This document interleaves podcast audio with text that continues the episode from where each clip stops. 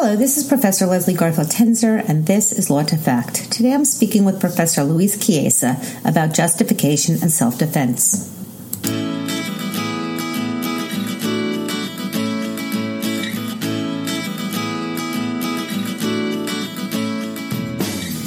This episode, I speak with Professor Luis Chiesa of the University of Buffalo School of Law, where he is a professor, director of the Criminal Law LLM program, and director of the Buffalo Criminal Law Center. He is a nationally recognized expert on criminal law and the difference between justification and necessity.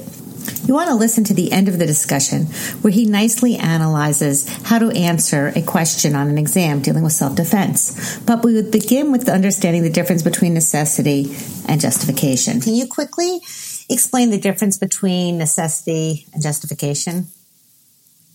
Yeah, so so I mean it's it's it's it's it, this can be a little bit confusing because especially the model penal code calls uh, you know, has there's section on necessity, uh, lesser evils, which is 3.02 of the model penal code. Uh, I think the, the title of that section is justification dash lesser evils. Mm-hmm. So, so it, it, it, sort of like implica- it implies that they're the same, but in general, at least how it's, uh, often used in the literature and sometimes in the case law, uh, justification is more of an umbrella category that includes certain kinds of defenses and excludes others. So in general, justification, uh, at least in the sense that I use it and, and, and, many scholars and again some courts do, justification uh, is a kind of defense in which the defendant uh, concedes that he or she uh, engaged in conduct that satisfies the offense elements.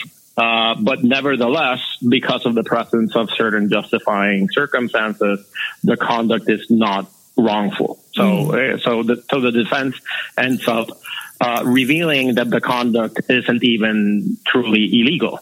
Uh, it's permissible. So, and uh huh. So I sh- I shot you, but it was okay to shoot you because you were going to shoot me first. So I commit the elements exactly. of homicide, but the law says you did it but we you were justified, so we're not going to punish you. Is that correct? Exactly. Okay. Yeah, so- exactly, exactly. So that's a, so. For example, if you take the model penal code homicide definition, uh, you know, uh, let's say murder on the model penal code is purposely or knowingly killing a human being. Mm-hmm. And you know, if you're if you're going to shoot me and I shoot you, I mean, I am purposely killing you. I do want to kill you, but right. I am I, I am justified pursuant to self defense. And so that kind of killing is not only one in which we don't punish the, the person who kills in self-defense, but it's even it's even stronger than that. Not only do we punish you, uh, do we not punish you, but also we believe that what you did is not even unlawful, right? You have a right.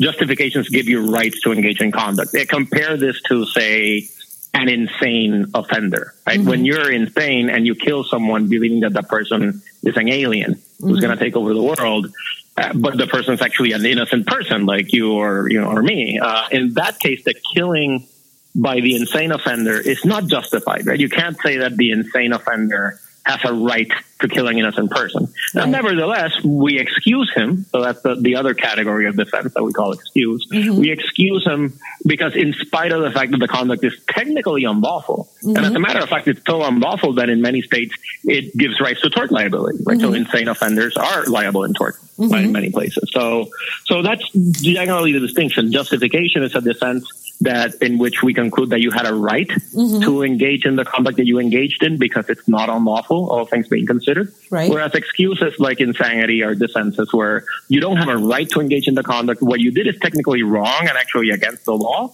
but we decide not to punish you Got because it. for com- compassion or lack of culpability or what have you. That makes perfect sense. Wonderful. All right. So tell me about justification and particularly self defense. Okay, so so so so self-defense, uh, as, as, as, we just pointed out, is one of these defenses that, that we call justifications, uh, which means that the actor uh, is is does not act wrongfully when he kills in self-defense, or when he acts in self-defense in general. And I guess the, the for me, the best way of, of talking about self-defense is is by looking uh, at, at, at what I think are the three basic elements, which are you know the the, the imminence requirement, the the uh, reasonableness requirement and, and, some kind of lax requirement of proportionality. Uh, but I guess before we jump into discussing the requirements, in general, uh, I like to think of self-defense as the use of force to protect one's own interest or the interest of another from a wrongful attack. Okay. So I, I guess I, I, guess the way I defined it actually includes not only self defense but also defense of others, uh, okay. uh, which is sort of like a species of the general, uh, you know, justification of, of, of defense of, of one or defense of others. Yeah, so so that in general, I think is, is, you know that's my working definition. But I think the the the the the, the issues that sometimes trip up students and practitioners have to do with the specific element, imminence, uh, reasonableness, and, and, and proportionality. So, I mean, if it's okay with you, I guess we can go through the different elements or requirements and see what are the problem problem areas in each one for each one of these elements. Yeah, that's exactly what I want to do. But before we get started, I have a question with respect to defense of self versus so so defending myself versus say defending my daughter. Are the mm-hmm. rules different? when I'm defending myself versus when I'm defending a third party, or is it the same level of reasonableness or expectation, yeah. etc.? Yeah, yeah. Yeah, that's a, that's a great question, and, and and it's actually one in which I believe the last time I looked at this question that there's a split in in the literature and in the case law. So so as you as you suggest in the very question, uh, a central element of self defense is, is, reasonableness. There has to be the reasonable belief that you're under attack, mm-hmm. and that reasonable belief is what authorizes the use of defensive force. In the context of defense of oneself in America, it's clear that we only require that the belief we be reasonable. We do not require that the belief be correct. Okay. And uh, and and that's an important distinction that often trips up people. So so say that uh, that I believe that John is is just pulled a gun at, at, me, and I then pull out my gun and kill John. But it turns out, you know, it wasn't a real gun; it was a toy gun, you know, or it was it was something else that I confused with a gun. In, in that case, I'm actually not really under attack. Um, my life isn't really in danger because it's a toy gun. It was a joke, a bad right. joke. But, but if my belief that it was a gun is reasonable, then the killing is justified uh, in self-defense under you know the, the basic sort of common law approach to self-defense. And in general, I believe in every state in America. So, mm-hmm. so, so what we ask then is whether the belief that your life is in danger, say, is reasonable, not whether it's actually accurate or correct. But in the context of the sense of others or right. you know third party, say it's your daughter, in some states they do say that the belief has to be right. Right? So it doesn't suffice for the belief to be reasonable. You, it actually has to be the case that the other person was justified in in in in in using force in self defense and that you accurately perceived it. So so I, I guess the short the, the the the long story short is that, at, at least as far as I've surveyed the law, there's a lack of clarity regarding when it comes to defending a third party, mm-hmm. whether reasonably believing that the third party is in danger is enough, or whether you actually need that belief to be accurate, that the third party must really be in danger. And that's the only case in which you can act in defense of others. And, yeah. and to follow up on that, when you say reasonableness, do you mean objectively reasonable or subjectively reasonable? Yeah. So, so uh, again, you know, uh, great question. I sort of think that you taught criminal law uh, multiple times. so, uh, by, by, the way, are you still teaching criminal law? I am or? not teaching criminal law anymore, but okay. it's ingrained in my head after too many years. So, of anyway. course. But you know this better than I yeah. do. So.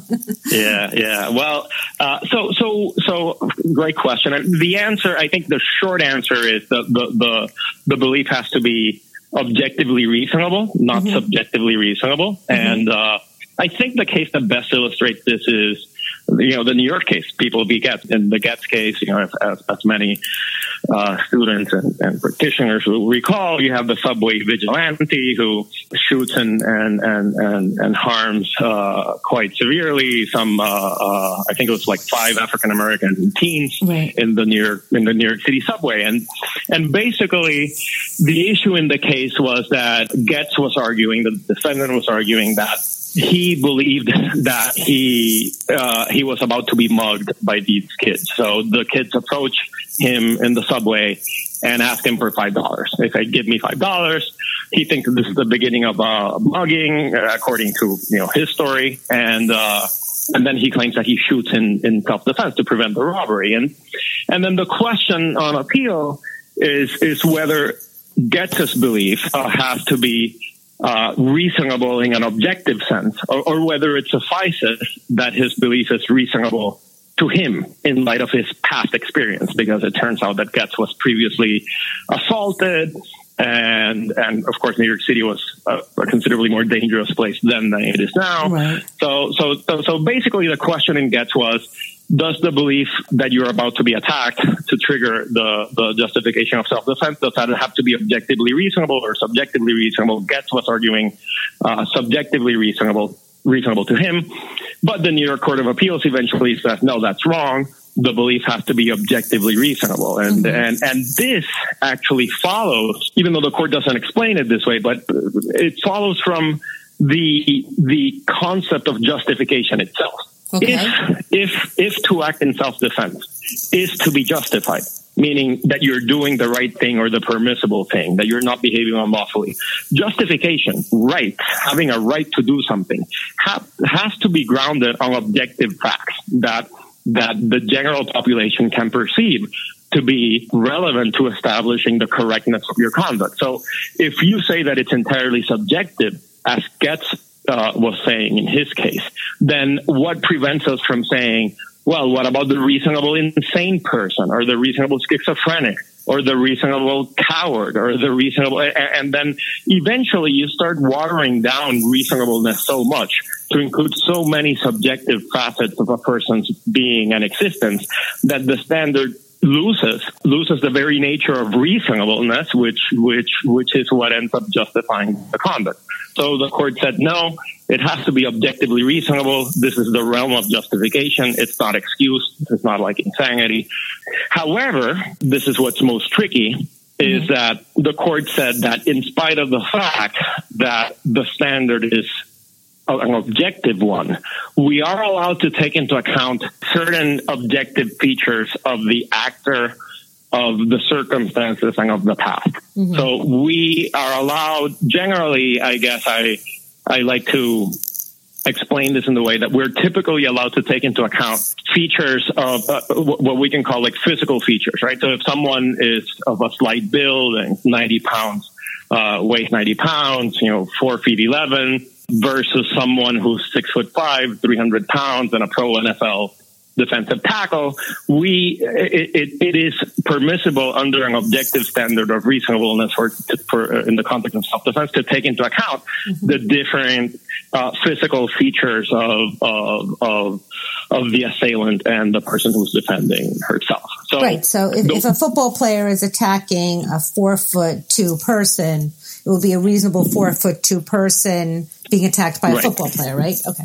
Thank correct, you. correct. So exactly, exactly, and and and and therefore, this is what I call the, the the problem when I teach this in class. I call this the problem of how how much are we allowed to subjectify the reasonableness standard mm-hmm. without losing, you know, the, the, the, the, the basic objectivity of, of the concept of reasonableness, right? When we talk about reasonableness in any context, whether it's tort law or criminal law, it's, it, you're being measured against an external standard. Mm-hmm. It's not your own standard, it's a societal standard, right? And, and we make certain concessions for for for certain features of the actor or the circumstances. But at some point, we must draw the line and mm-hmm. say we stop here because if we keep incorporating subjective features, it's no longer a societal judgment.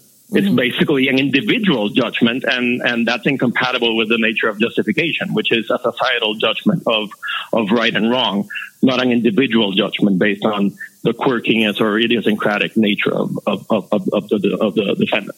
Makes sense. Makes sense. All right. Yeah. Thank you. Great. The other big element uh, is is imminence. Okay. Uh, oh yes, so, imminence. Yes, yes, yes. Important. Right. Okay. You remember the yeah. Judy Norman it's case. all coming he, back, right? exactly. Yeah. So so basically here.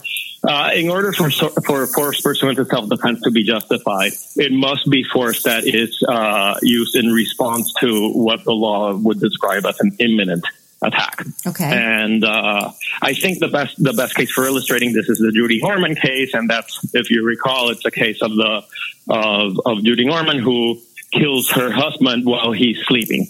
Yeah, so so so then Judy Norman shoots her husband while he's sleeping, and there's a history of abuse. I think it's like a more a twenty year plus history of abuse. Mm-hmm. Husband beating up wife and, and the abuse is getting like really, really bad. In, in the weeks preceding the killing, uh, the husband inflicts serious bodily injury on on on the wife and makes the wife eat dog food, does, does all sorts of like horrible things, and she feels that the attacks are are are going uh, in the wrong direction. The violence is is is, is going in crescendo, and uh, that if she doesn't act she's going to she's going to be killed. And uh, but you know the the obvious question that people have is, and why doesn't she leave right as opposed to killing right. him while he's sleeping? So this is in the, the late eighties, right? Right. Okay. Yeah, late eighties. Okay. Okay. Yeah. Uh, so so yeah so so then so then the question is why doesn't Judy Norman leave? And for that there's an answer. You know the answer is well, there's a couple of answers. One of the one of the potential answers is she didn't go to school, didn't have any formal education, couldn't really find a job. Her husband was forcing her to prostitute herself. Uh, she had several kids, didn't have a way of providing for them without her husband. She went to certain uh, to several uh, public, you know, welfare offices in in in, in her region and they denied her uh, any any help, and and her husband was following her anyway, and actually dragged her out of one of the interviews.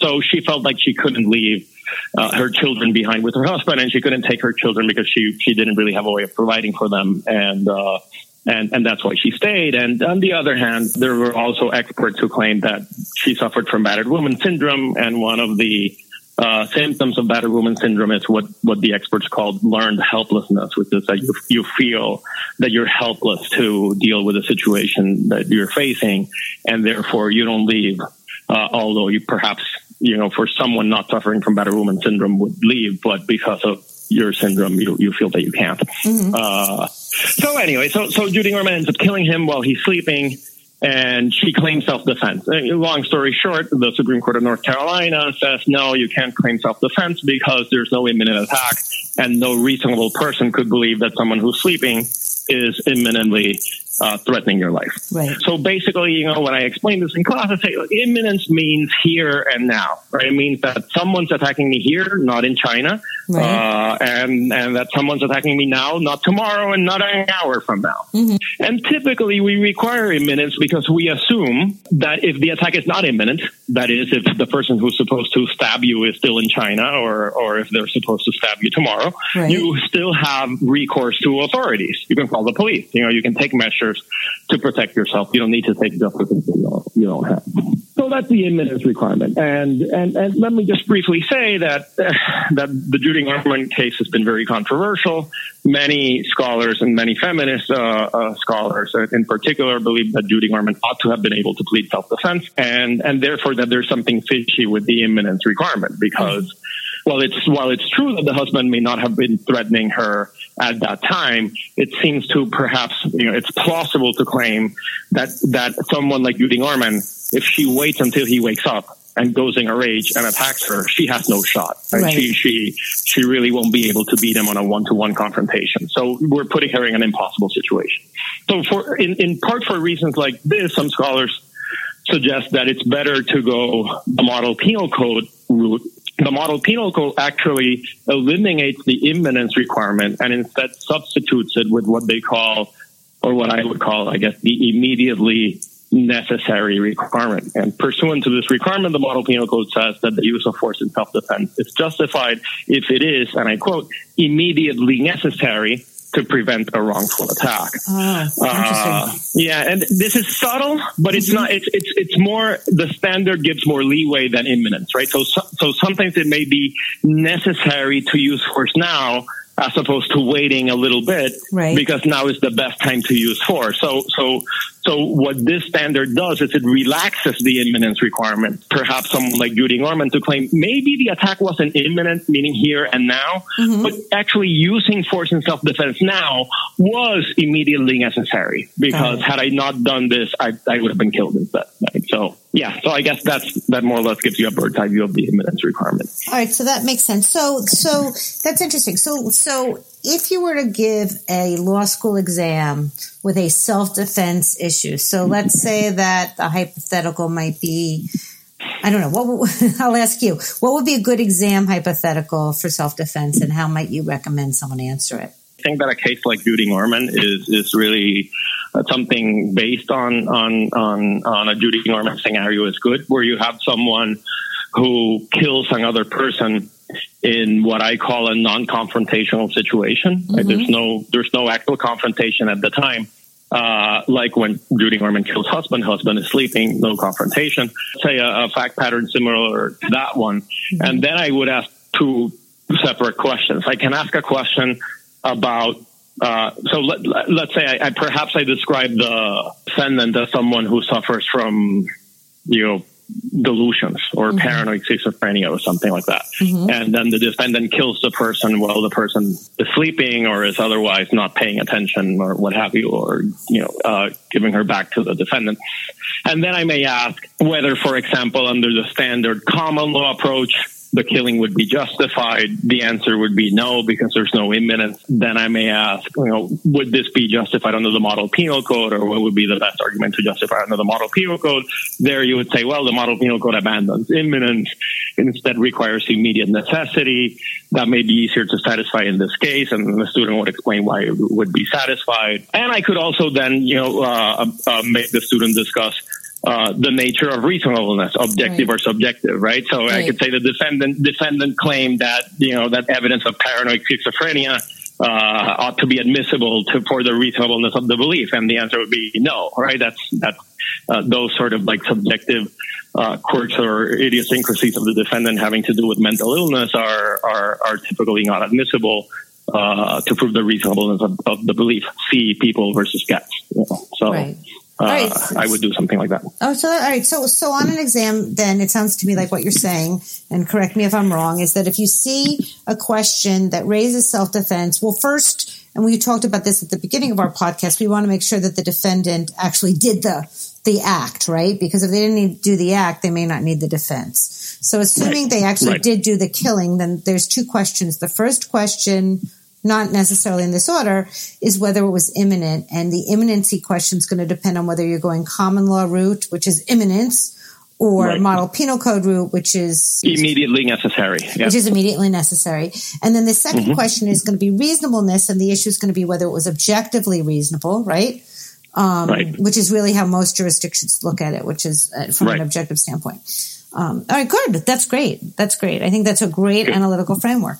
Um, all right. Anything okay. else you want to add about um, self defense or justification? Well, just yeah. So just very briefly, uh, the, the the other issue in self defense that's uh, that's usually not a problem, but it may arise has to do with with proportionality requirements. It's typically not not discussed in the literature or in the case law of proportionality, but but there's an issue, for example, when you when you use force to protect property. Like okay. how much force are you are you allowed to use to protect property as opposed to yourself, right? Yeah. So, uh, so, so when you're talking about proportionality, you're talking about the proportionate amount of force in relation to what's being threatened to you or your property, correct? Correct. Okay. Correct. Yeah. Okay, correct. Yeah. Correct. Okay. So when your life is being threatened or your bodily integrity, you can use any amount of force, including lethal force. Mm-hmm. Uh, but when your property is being threatened, courts or statutes tend to impose proportionality limits on the amount of force that you can use to prevent the attack on your property. So it's typically typically held that you can't kill to protect property. Right. Okay. So, so, I, so I, I, tend to look at that through the lens of proportionality. The use of force is disproportional. We simply value life too much to allow people to kill others in order to protect property. Okay. Uh, so, so that's one aspect of, of self-defense or defense of property that, that you may find on some exams. And in particular, there's this kind of cases having to do with like mechanical devices. Mm-hmm. Like, for example, having installing a trap gun in your property so that when someone opens the door, right. you know, they get shot. You know, they, they, when someone breaks in, they get shot by, mm-hmm. by the mm-hmm. trap gun. And, and, and for example, the, the general opinion, both in the case law and the model penal code, is that it's unlawful to do this. And it's unlawful to do this because uh, you don't know who the person who's going to be coming in through breaking into your to your apartment what they're doing. You know, is, is right. it a, a, firefighter because there's a fire, right. or is it a police officer because someone called, or is it just a kid who wants to steal like some stamps or baseball cards, right? In which case, yeah, I mean, that's an attack on your property, but as I just said, you're typically not allowed to use lethal force. And obviously a trap gun is the equivalent of lethal force. Mm-hmm. Uh, so, so there's that interesting line of cases that's that's often not studied, but that I think is is uh, is of some importance, having to do with with protecting property and the amount of force that you can use. And again, general rule: you cannot use lethal force to protect property. Okay. So you cannot yeah. use lethal force to protect property. Yeah, that's okay. the general rule. Now, by the way, there's some some recent statutes so students have to be uh, cognizant of this. Some recent statutes that allow you to use lethal force, for example, to protect habitation. Right. So look, these this, these so-called make my make my day statutes. Mm-hmm. I think mm-hmm. there's some in Texas and Colorado that they state that any sort of penetration on your on your on your abode on your house any sort of illegal entry justifies using lethal force, regardless of what the intent of the person, you know, entering your property is. Uh, so these are statutes that are sprinkled throughout uh, America, and students mm-hmm. need to be aware of those. Uh, mm-hmm. This is not the standard, you know, rule. Right. The standard rule is you can't use lethal force to protect property, but you know, pursuant to some more modern statutes, this changes the, the balance a little bit. So I think students should be generally aware of their existence. Right. Okay. And that makes sense. And you're talking about defending property. So like if I'm in my property and they walk into my home, technically I'm not defending my property. I'm defending myself. Right. So right. that's the difference. Yeah. yeah. Okay. Just want to make yeah. sure. Okay. Yeah. Great. Great. Great. Good. Well, Luis, it has just been a pleasure speaking with you. Thank you so, so much. Um, oh, thank you. Thank you, Leslie. It's great speaking with you too. So that's my discussion with Professor Luis Chiesa on justification and self defense. Hope you enjoyed it. Thanks to www.bensound.com for the music. Reminder you can always reach us at lawtofact at gmail.com or tweet us at lawtofact. And if you're feeling inspired, please subscribe on iTunes, Spotify, or any of the apps on which you listen to our podcasts. Thanks so much. Enjoy your day.